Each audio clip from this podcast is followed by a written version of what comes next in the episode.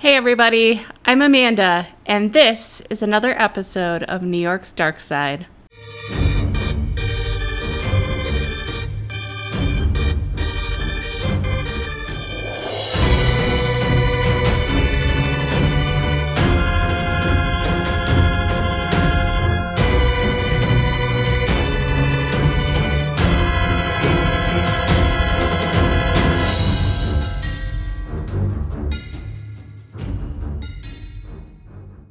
Here we are. I'm back with another new episode. But before I dive in, I just want to give a quick shout out to all of you and say thank you for your patience. I've had a lot going on and I apologize for being late with this episode drop. But also thank you because I got word that New York's Dark Side podcast is number five on FeedSpot's top 10 best New York crime podcasts. This whole ride has been amazing. I'm so happy the show is getting so much support. I'm just blown away. Let's keep this going. Help support the show by giving us a follow, by sharing with your friends, your family, your coworkers, random street people. I'm going on a road trip in a couple of weeks. Don't worry, I will be taking you along with me. I have some super fun road trip episodes planned to record on location, and it's going to be so much fun. I mentioned that because as I go, I'm planning on plastering flyers promoting the show along the way. So if you're in a rest stop, bathroom between New York and Arizona in the next couple of weeks and you see a flyer for New York's Dark Side, you know I was there too. So let's dive right into today's episode.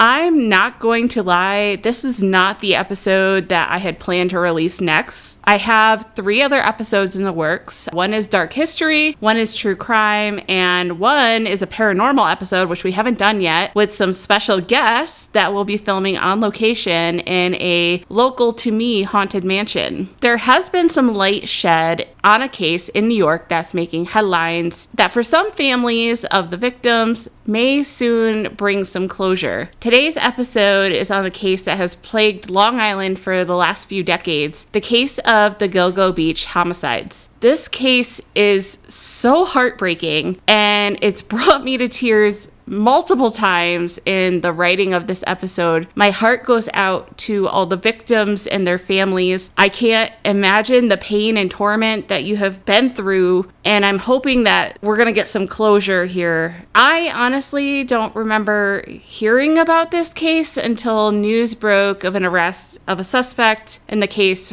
Rex Heuermann, who is currently in jail without bond and maintaining his innocence. I'm linking all of my sources for this episode in the show notes on the website for this episode as well. On May 1st, 2010, in the early morning hours, a chilling 911 call would be placed by a young woman named Shannan Gilbert. Shannan was a college student who was working as an escort with dreams of becoming a writer and an actress. Shannan had started out escorting for an agency, but she and her driver, Michael Pak, decided to cut out the middleman and go independent after Shannan had booked some clients on Craigslist and found success from it. According to her driver, Pak, in an interview that was I was able to stream on A&E their Long Island serial killer episode. Shannan almost didn't take the call that night, but the money had been really too good for her to pass up. She'd been offered $450 for 2 hours. The client, he was in an area that they were really unfamiliar with, which was why they were hesitant to book this client but they got into the car and they made the long trip from New Jersey to Long Island.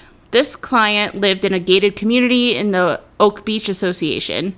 The client, Joseph Brewer, met them at the gate, let them in, and led them to his house. Pak waited in the car, and a while later, he was retrieved by Brewer because he said Shannan was freaking out and he wanted her to leave. Pak went into Brewer's house. At this point, Shannan is on the phone with a 911 operator who is struggling to find out where Shannan is calling from. The full 911 call was released in 2022. I was able to listen to it on YouTube, and it's just absolutely haunting.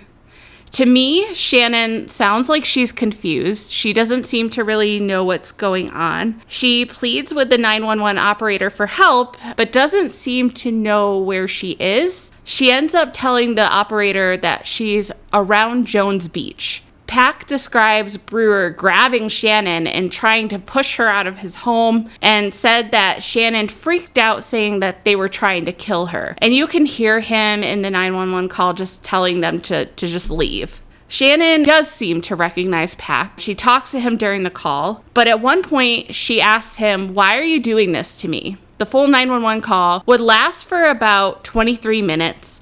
There are periods of silence as the 911 operator tries to get Shannan to respond to her. There are periods where Shannan is clearly running down the street. You can hear her feet hitting the pavement on the road.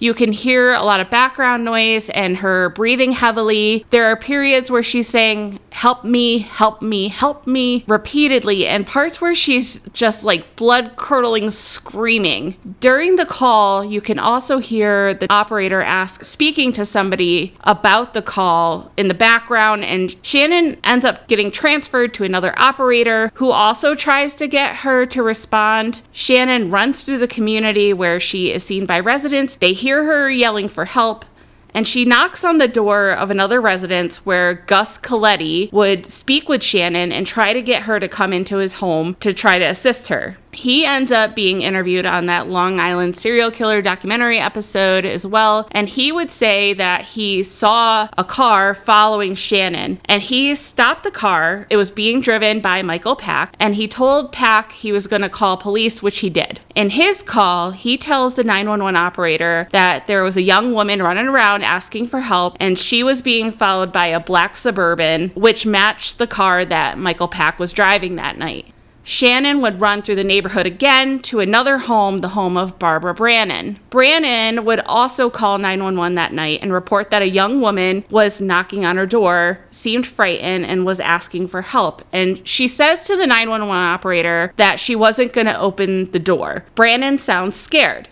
Now, I'm going to stop here because as I was reading through the comments on the YouTube video with the 911 call, there's quite a bit of hate towards Barbara for not letting Shannan in, which to a degree I get. But I also think it's unwarranted, in my opinion. Let's be real here. Most of us, while we can easily say we would have done something differently had we been Barbara, don't know what we would actually do in that situation. The world is a, a freaking scary place anymore. There are cases where people are used to pose as victims to lure good Samaritans into dangerous and fatal situations. But this stuff happens and it's terrifying. Barbara was protecting herself. She was protecting her elderly mother, who she talks about in the 911 call, and she has a right to not open her door.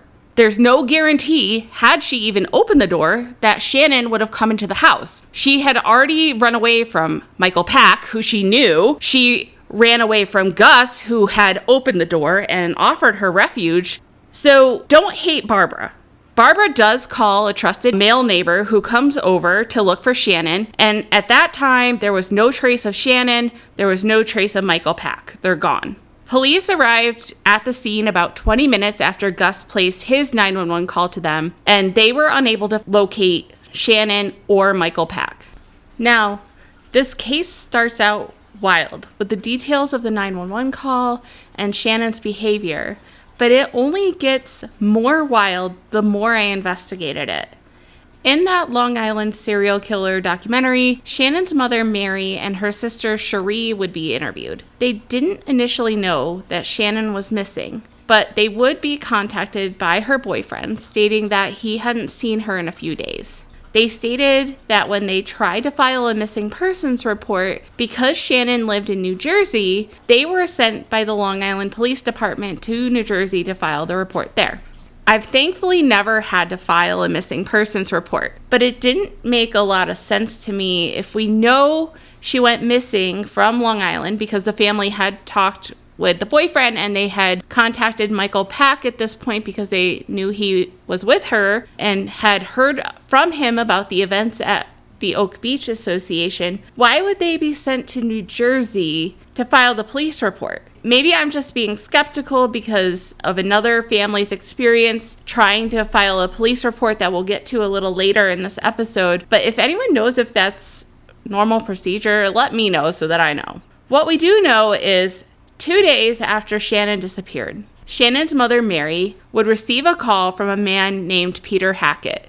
Dr. Peter Hackett called Mari and said that he ran a home for wayward girls and that Shannan was now under his care. Now, at this first phone call, the Gilberts didn't know that Shannan was missing yet. Her boyfriend, who Shannan had met at the escort agency that she was working for, where he worked as a driver, would contact Shannan's sister after this and ask if they had seen her. Hackett would call Mari a second time in the days after Shannan's disappearance, but he would later deny making these phone calls and deny having any knowledge of Shannan Gilbert's disappearance. Hackett is just a strange dude. We'll, we'll talk more about him in a bit.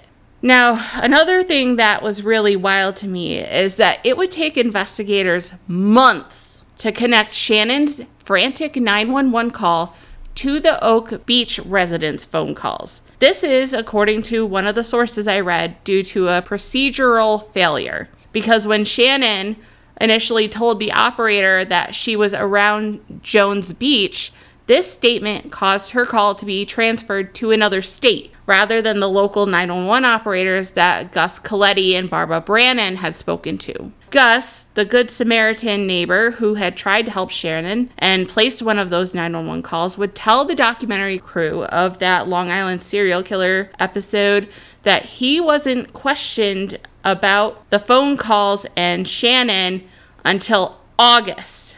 Shannan went missing in May four months after the night Shannan disappeared. This case is so frustrating and heartbreaking. After they interviewed Gus and did some things. I'm not sure what police were doing to move Shannan's case forward. Mari Gilbert talks in her interview about launching her own investigation into the clients that her daughter had. She couldn't stop thinking that Shannan was near Oak Beach. Fast forward a bit to December 11th, 2010. We're now over seven months after Shannan went missing. On this day, during a routine training exercise, a Suffolk County police officer, John Mallia, and his canine Blue came across human remains on Ocean Parkway. This is about three miles from the Ocean Beach Association. They launched an investigation, they did more searching, and on December 13th, 2010, the remains of three more women would be found they were not well hidden. It was a very secluded area. They were wrapped in camouflage burlap like hunters use, and they were left above the ground about 500 yards from the roadway. Shannan's family got a phone call saying that they had likely found her body. However, they would both be relieved and heartbroken to find out that she would end up being ruled out as one of the bodies found during the search, as none of the remains had a distinct feature that would have identified them as Shannan. Shannan had a metal plate in her jaw from an assault by her boyfriend. The remains of the four victims would be identified as Megan Waterman, Amber Costello, Melissa Barthelemy, and Maureen Brainerd Barnes, who have become known as the Gilgo Beach Four. And we're going to talk about each of them. Maureen Brainerd Barnes was the first victim of the Gilgo Beach Four.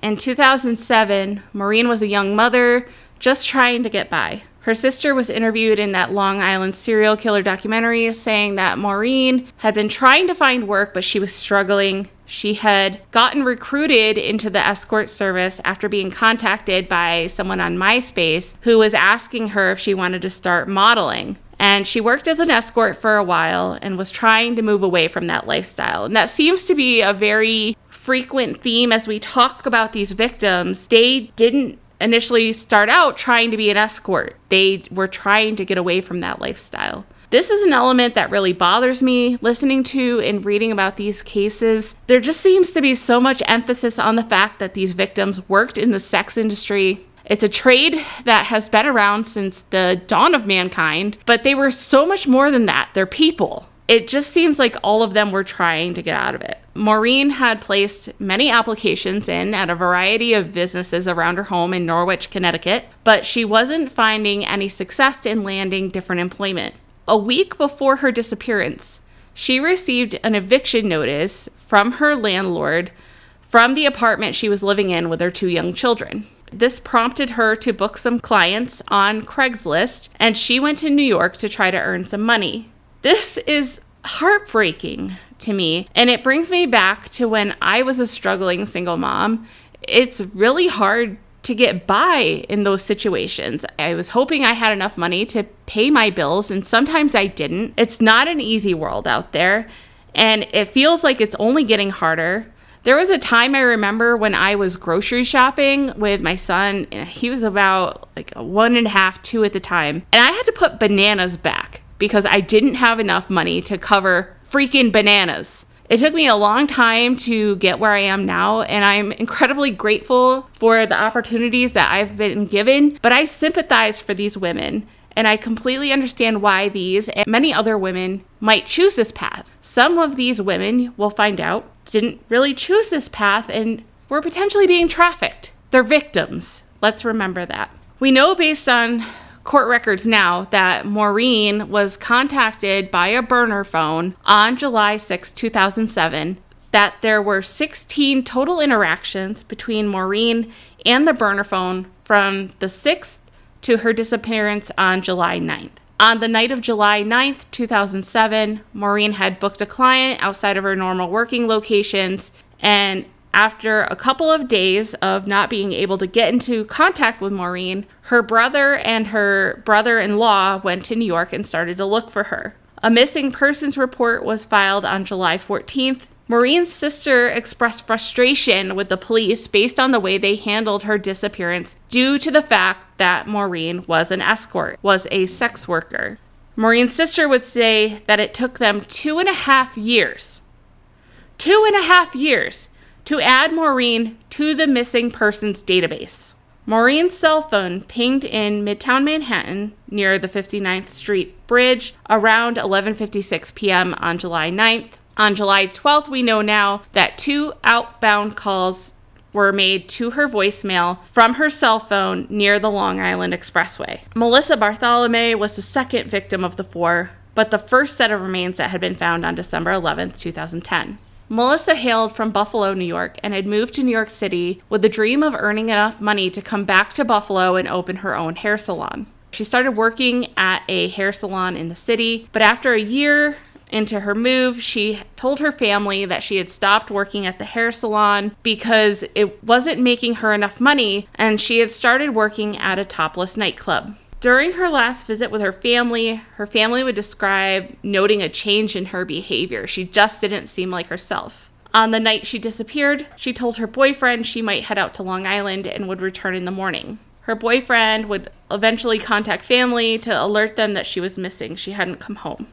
Melissa, during her trip up to see her family and in subsequent phone calls, had confided in her younger sister Amanda that she had been recruited into an escort service. Her parents didn't know that this was the type of work she was doing. That came to their attention after finding out that she had gone missing. She was working for a man who would set up dates for her on Craigslist, and this man had put her in the hospital on three different occasions with head trauma and a collapsed lung. This does not sound like she chose this lifestyle.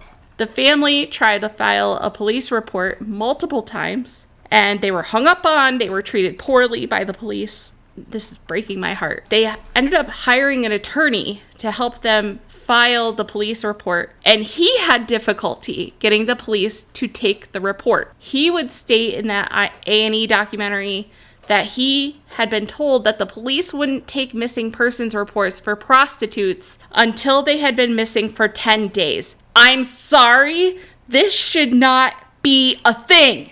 This narrative that people in the sex trade, which again has been around since basically the advent of mankind, are lesser people, needs to stop. They are people, they matter. What happens to them matters. A lot of times they're victims, and it needs to be investigated just like every other case. This whole thing is so infuriating. Sorry, I'm trying not to cry. So we know now that Melissa had been in contact by a burner phone on July 3rd, 6th, 9th, and 10th in 2009. We know now that Heuermann's wife had traveled to Iceland on July 8th, 2009. Melissa was last seen on July 10th, 2009 in New York City. The burner phone that had contacted Melissa was traced to Massapequa Park in Midtown Manhattan on July 10th. Later that day, Melissa's phone was traced from Midtown Manhattan to Massapequa Park. Her phone was used to check her voicemail on July 11th and 12th. Seven days after Melissa was last seen, her sister Amanda would receive a call from Melissa's cell phone. When she answered it, there was a man on the other end, and she would later report that he sounded white and middle aged. She spoke with him, asking about Melissa's whereabouts, and these phone calls would be described as violent, where he was describing violent and sexual acts that he had performed. He would call her again on July 23rd, August 5th, August 19th, and August 26th. By the third time he called, police had set up a trace, and the trace was coming from the middle of Manhattan near the Port Authority bus terminal on 8th Avenue and also from near Penn Station. Both are very crowded areas. They did have surveillance cameras. They would look at the surveillance footage, but there were so many people around, such big crowds, and most of them had a cell phone to their ear. They really didn't gain much from that at this point. These calls would be important, though, in the arrest that occurred of Rex Heuermann on July 13th. And the final phone call to Amanda, the then unidentified man would tell Amanda that he had killed Melissa and was going to watch her rot. The statement is just so chilling given that while the bodies were wrapped in burlap, they weren't really hidden in any other manner. They weren't buried, they were just left on top of the ground. And it just makes me wonder if he was coming back to the bodies to visit them later on, because we know that is a thing sometimes with serial killers. Megan Waterman was last seen on June 6, 2010. In 2009, she was living in Portland, Maine with her family. She had a three year old daughter at the time of her disappearance who she loved and was described as trying to give her the best of everything. Her mother was interviewed on the A&E documentary and said that Megan had been approached by a man from New York who had recruited her and started trafficking her for sex. Another man would take over. He's believed to be her boyfriend or her pimp, and she would go with him to New York and he would continue to traffic her there. On June 4th, 2010, Heuermann's wife traveled to Maryland. On June 5th, Megan was contacted by a newly activated burner phone. There were multiple contacts between Megan and the burner phone on the 5th and 6th of June. Megan was seen on surveillance video leaving the Holiday Inn in Hauppauge, New York. She left her phone, she left her purse behind in the room. These would be found later after a missing persons report was filed for her. This is the last known sighting of Megan. The burner phone was traced to Massapequa Park in the vicinity of Heuermann's house around 3:11 a.m. on the day of her disappearance. Heuermann's wife would return from Maryland on June 8th. Amber Costello would go missing on September 2nd, 2010. Her sister had started working for an escort service and was finding a lot of success in that, and Amber was really struggling.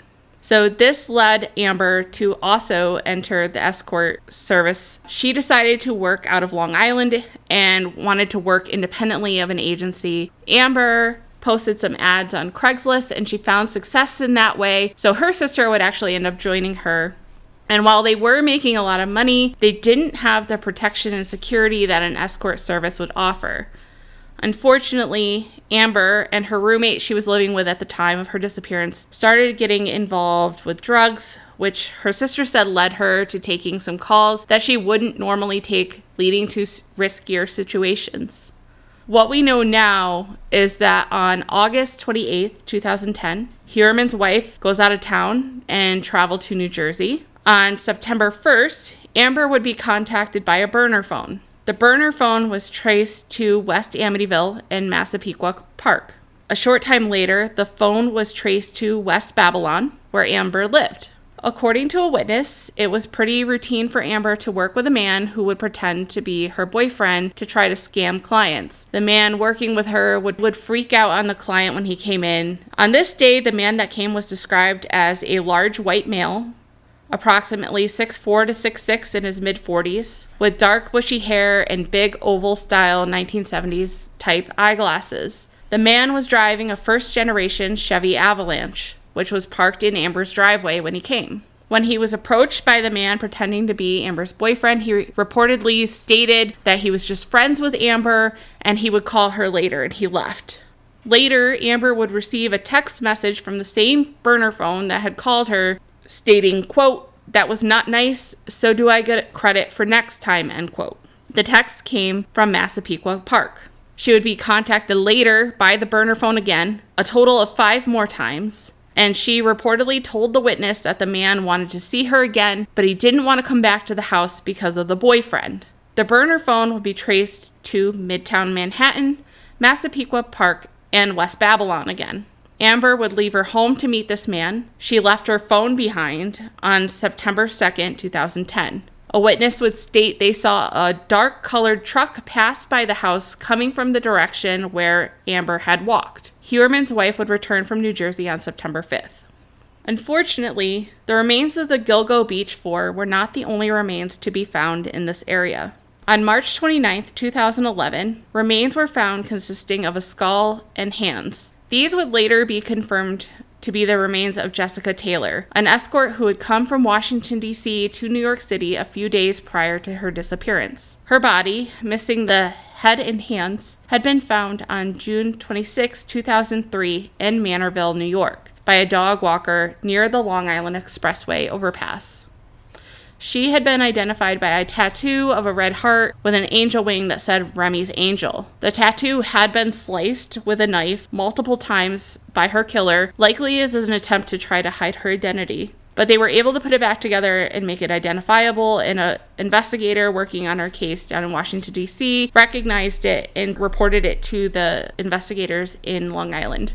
Jessica had last been seen in Manhattan near the Port Authority bus terminal a week before her body was found. The discovery of Jessica Taylor's remains on the Ocean Parkway launched another search, and on April 4th, 2011, three more sets of remains were discovered. One set belonged to a female toddler that was approximately two years old and is quoted as likely not being Caucasian, according to the Suffolk County site for the Gilgo Beach homicides. A second belonged to a transgender woman that is listed as a John Doe Asian male with poor dental health on the Suffolk County site. There's a composite sketch of her likeness on that site. I'm going to link that in the show notes. She's believed to have been between 17 and 23 years old and had likely been killed 5 to 10 years before her remains were found. One source I found mentioned that the remains were dressed in women's clothing, which is why she's believed to be a transgender woman and she was likely linked to the sex trade as well, though that's not listed on the Suffolk County site. I found that in another source. The third set was a set of partial remains of the partial remains would later be identified as belonging to Valerie Mack. Valerie Mack was an escort working out of Philadelphia, Pennsylvania. Her body had been found in 2000 in Manorville, New York, about a mile from where Jennifer Taylor's body would be found in 2003. Her identity was discovered in 2020 using genetic genealogy. On April 11, 2011, two more sets of remains were found seven miles west of Gilgo Beach in Nassau County. One set of remains belongs to a Jane Doe called Peaches, who has a tattoo of peaches on her torso, and her identity is still unknown. But while that is still a fact, she's been linked through DNA to be the mother of the toddler that was found on April 4th. The second set, known as Jane Doe number 7, gave evidence that the killer has likely been active since as early as 1996. Back in 1996, a couple walking through Davis Park on Fire Island came across a pair of severed legs wrapped in plastic. When the sets of remains on Ocean Parkway were discovered, a former police officer who was familiar with the 1996 event called Suffolk County Police and suggested they run a DNA test, and that would ultimately match the legs to the remains of Jane Doe number 7. Just one more quick note before I move on. On the Suffolk County government's website for this case, there's a section labeled as evidence where they have pictures of a leather belt that was found at the scene with the initials of either HM or WH, depending on how you look at the belt. There are also pictures of gold jewelry that were found on the remains of the toddler. After hearing again from police that none of these victims were Shannan, Mari Gilbert did not give up hope. She described, I mentioned this earlier, launching her own investigation. She and her friends would comb through the client list in Shannan's notebooks where they had their contact information written. The clients were a lot of really wealthy and prominent people in Suffolk County. Shannan Gilbert's skeletonized remains would be found some 19 months after she disappeared, not far from the Oak Beach Association, lying face up in some brackish water. If you watch the movie Lost Girls on Netflix, it focuses heavily on Shannan Gilbert's case. And it really focuses in on Peter Hackett being the perpetrator for Shannan. I mentioned earlier he's a strange guy, and there's some speculation on the way the case was handled that led to online speculation regarding police cover up and flawed investigation.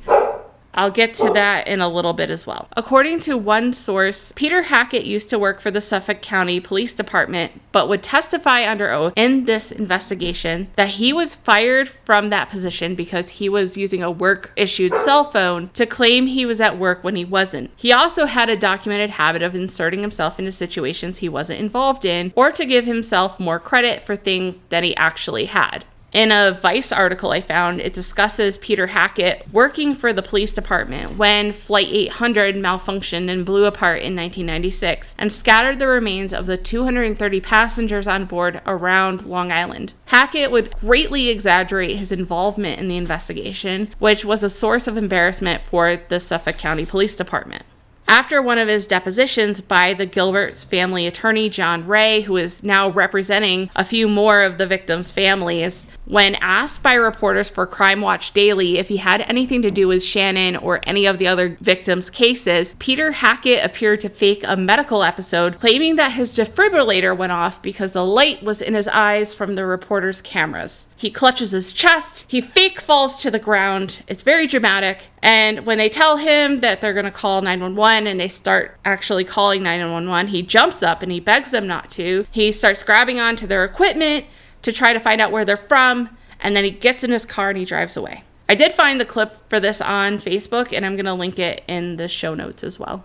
Mari Gilbert would end up filing a, a, wrongful death lawsuit against Peter Hackett, which unfortunately would not make it to court. On July 23, 2016, Mari Gilbert arrived at the residence of her daughter Sarah, who had called her for help, stating that she was hearing voices. When Mari entered the residence, she was stabbed multiple times with a kitchen knife by Sarah, then beaten and sprayed with a fire extinguisher. Sarah had a long standing history of mental illness and had been previously diagnosed with schizophrenia. I am sure that this whole ordeal with Shannan did not help situations. Um, she had been arrested previously after Mari had turned her in for drowning a family pet and had lost custody of her son to Mari.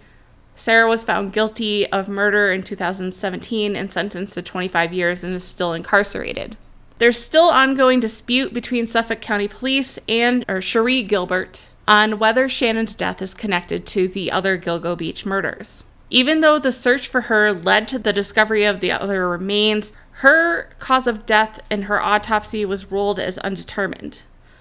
The Gilbert family attorney, John Ray, had retained an independent medical investigator to conduct another autopsy of Shannan, who found that her hyoid bone was deformed. He did not have access to her soft tissue. It had been boiled away soon after the initial autopsy, which is common medical practice, so he wasn't able to make a definitive determination of her cause of death. He did feel that homicide could not be ruled out as a cause of death for a few reasons. According to the source material, she was found face up rather than face down, which he felt meant that she had not drowned. Her belongings were not directly with her, they had been strewn around the area, which suggested that she had been carried to the location where she was ultimately found. Suffolk County would say that they did not find any drugs in her system, though. I just want to point that out. John Ray, the attorney for the Gilbert family, and was quoted in a source as believing that there was police cover up and poor investigation practices into the Shannan Gilbert case. One source I read cited concern that former police chief John Burke may have deliberately slowed down the investigation into Shannan's case. Burke ended the FBI's involvement with the Long Island serial killer case in February of 2012, shortly after he took the position of police chief. On December 14, 2012, a man named Christopher Loeb, a man on probation, was arrested for violation of that probation at his mother's home in Smithtown, New York. When they conducted a search of his residence, they discovered multiple stolen items, which included items stolen from Police Chief John Burke's police issued SUV. These items included his gun belt, ammunition, a box of cigars, a humidor, a canvas bag that contained clothes, toiletries, and other items. One source would describe Loeb telling investigator that those other items included hardcore porn and sex toys. However, according to a statement from the United States Attorney General's office, Burke was allowed to enter the Loeb residence while the search was being conducted, and he took that canvas bag which means it didn't go into evidence, so we don't have documentation of what was in there. He didn't stop there though. He then drove to where Loeb was being interrogated at the 4th Precinct of Suffolk County's Police Department in Smithtown. Burke entered the interrogation room and began to assault Loeb, who was handcuffed and chained to the floor, punching and kicking him in the head and body. This is fucked up. During this assault, one of the detectives involved allegedly told Loeb that he was going to rape his mother, according to one source, and Burke allegedly threatened to murder Loeb with a hot shot, which is a fatal dose of tainted heroin that might appear to be self inflicted. Burke then worked with others to cover up the assault, pressuring detectives that had been witness to it to stay quiet. The FBI and U.S. Attorney General's office would open an investigation into the assault in 2013. Burke called detectives to Suffolk County Police Department headquarters in Yaphank, New York, and was able to get detectives to agree to give a false episode of events. One of these detectives would even falsely testify under oath in the pretrial hearing, denying that the assault on Loeb had happened. Burke would end up being charged and sentenced to 46 months in prison for obstruction of justice and assault. Geraldine Hart, who would become Suffolk County Police Commissioner in 2018, would tell 48 Hours in an interview that the FBI leaving the case in 2012 did hinder the investigation into the Long Island serial killer. The FBI would rejoin working on the case in 2015. This is my opinion. If he covered up all of that, I have no doubt that there's potential for other aspects of cover up. I'm just saying. Some of the online speculation regarding the cover up of Shannan Gilbert's case has to do with Burke working with Dr. Peter Hackett in the Suffolk County Police Department. They knew each other. There's other sources that I read about other very prominent people in Suffolk County government that are connected to this case and these people. So if you want to do some digging into that, go for it. The assault case was not the only crime John Burke has a tie to. This one I haven't looked too much into, but it was mentioned in one source. And that source said that John Burke was the key witness in another Long Island murder case, the murder of 13 year old John Pius Jr., when Burke was 14, which led to the conviction of four high school aged boys. His testimony would implicate them in the bullying and then murder of Pius Jr. by stuffing rocks down his throat, asphyxiated him. The prosecutor in that case would later become Suffolk County District Attorney and would play a key role in Burke becoming police chief years later. It's worth noting, however, that both the Suffolk County District Attorney and the FBI would decline to comment on any abuse of power in connection to the Long Island serial case by Burke. Suffolk County Police do not believe there is a connection between Shannan Gilbert's case and the Long Island serial killer. They've maintained that Shannan died because of a tragic accident occurring when she became lost in the marsh where she was found and potentially drowned.